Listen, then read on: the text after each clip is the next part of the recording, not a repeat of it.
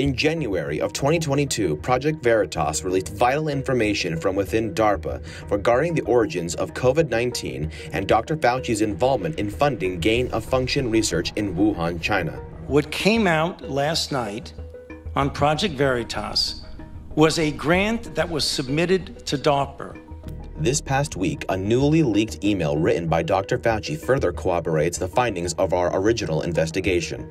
Publicly, Dr. Fauci claimed as recently as October 2022 that there is no evidence whatsoever to support the COVID 19 lab leak theory. Lab leak is a theory with no evidence whatsoever. While testifying under oath, he claimed that there was a high likelihood that the virus originated from a natural process. I have always said that the high likelihood is that this is a natural occurrence. I didn't dismiss anything. I just said it's a high likelihood that this is a natural occurrence. In the new email, Dr. Fauci's statement contradicts his congressional testimony while corresponding with fellow NIH associate Francis Collins, stating, There were mutations in the virus that would be most unusual to have evolved naturally in the bats, and that there was a suspicion that the mutation was intentionally inserted. Within the same email, Fauci also expressed concern about the high likelihood of a lab leak, stating, Scientists in Wuhan University are known to have been working on gain of function experiments to determine the molecular mechanisms associated with bat viruses adapting to human infection, and the outbreak originated in Wuhan.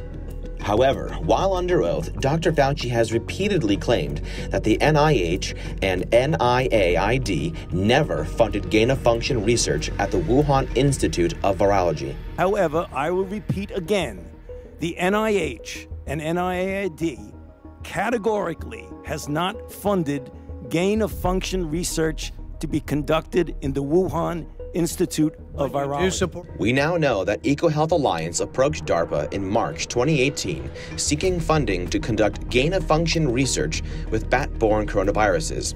The proposal, named Project DEFUSE, was rejected by DARPA over safety concerns that it violated the gain of function moratorium. However, the NIAID, under the direction of Dr. Fauci, went ahead with the research in Wuhan, China anyway. The newly unredacted email dated February 1st, 2020, raises questions over the truthfulness of Dr. Fauci's testimony regarding the origins of COVID 19 and the controversial funding of gain of function research. Senator Rand Paul has recently called for a new investigation into the leaked email, claiming that Fauci lied under oath.